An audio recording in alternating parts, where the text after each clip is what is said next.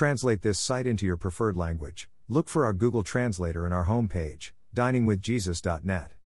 Traduce este sitio en tu idioma preferido, busca nuestro traductor de Google en nuestra página de inicio va, diningwithjesus.net. Pastor Chris White says to all of you, Hello, my friends. May the Lord bless you today. Hola, mis amigos. Que el Señor los bendiga. The triumphal entry is that of Jesus coming into Jerusalem on what we know as Palm Sunday, the Sunday before the crucifixion, John 12 1, 12. The story of the triumphal entry is one of the few incidents in the life of Jesus which appears in all four Gospel accounts Matthew 21 1 17, Mark 11 1 11, Luke 19 29 40, John 12 12 19. Putting the four accounts together, it becomes clear that the triumphal entry was a significant event, not only to the people of Jesus' day, but to Christians throughout history. We celebrate Palm Sunday to remember that momentous occasion. On that day, Jesus rode into Jerusalem on the back of a borrowed donkey's colt, one that had never been ridden before. The disciples spread their cloaks on the donkey for Jesus to sit on, and the multitudes came out to welcome him, laying before him their cloaks and the branches of palm trees.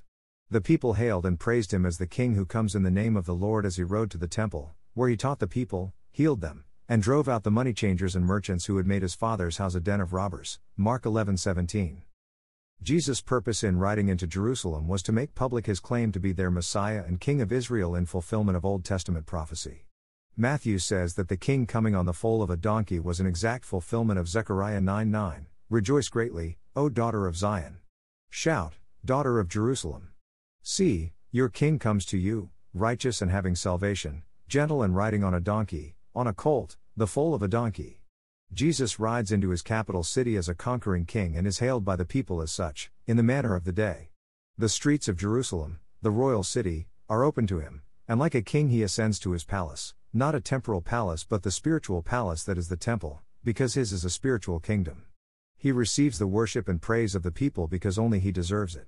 No longer does he tell his disciples to be quiet about him, Matthew 12 16, 16 20, but to shout his praises and worship him openly. The spreading of cloaks was an act of homage for royalty, see 2 Kings 9:13. Jesus was openly declaring to the people that he was their king and the Messiah they had been waiting for. Unfortunately, the praise the people lavished on Jesus was not because they recognized him as their Savior from sin. They welcomed him out of their desire for a messianic deliverer, someone who would lead them in a revolt against Rome. There were many who, though they did not believe in Christ as Savior, nevertheless hoped that perhaps he would be to them a great temporal deliverer. These are the ones who hailed him as king with their many hosannas, recognizing him as the son of David who came in the name of the Lord. But when he failed in their expectations, when he refused to lead them in a massive revolt against the Roman occupiers, the crowds quickly turned on him. Within just a few days, their hosannas would change to cries of crucify him. Luke 23 20 21. Those who hailed him as a hero would soon reject and abandon him. The story of the triumphal entry is one of contrasts, and those contrasts contain applications to believers. It is the story of the king who came as a lowly servant on a donkey, not a prancing steed, not in royal robes, but on the clothes of the poor and humble. Jesus Christ comes not to conquer by force as earthly kings but by love, grace, mercy, and his own sacrifice for his people. His is not a kingdom of armies and splendor but of lowliness and servanthood. He conquers not nations but hearts and minds. His message is one of peace with God, not of temporal peace. If Jesus has made a triumphal entry into our hearts, he reigns there in peace and love. As his followers, we exhibit those same qualities, and the world sees the true King living and reigning in triumph in us. Thank you to Got Questions Copyright Copyright 2002 to 2022 Got Questions Ministries. All rights reserved.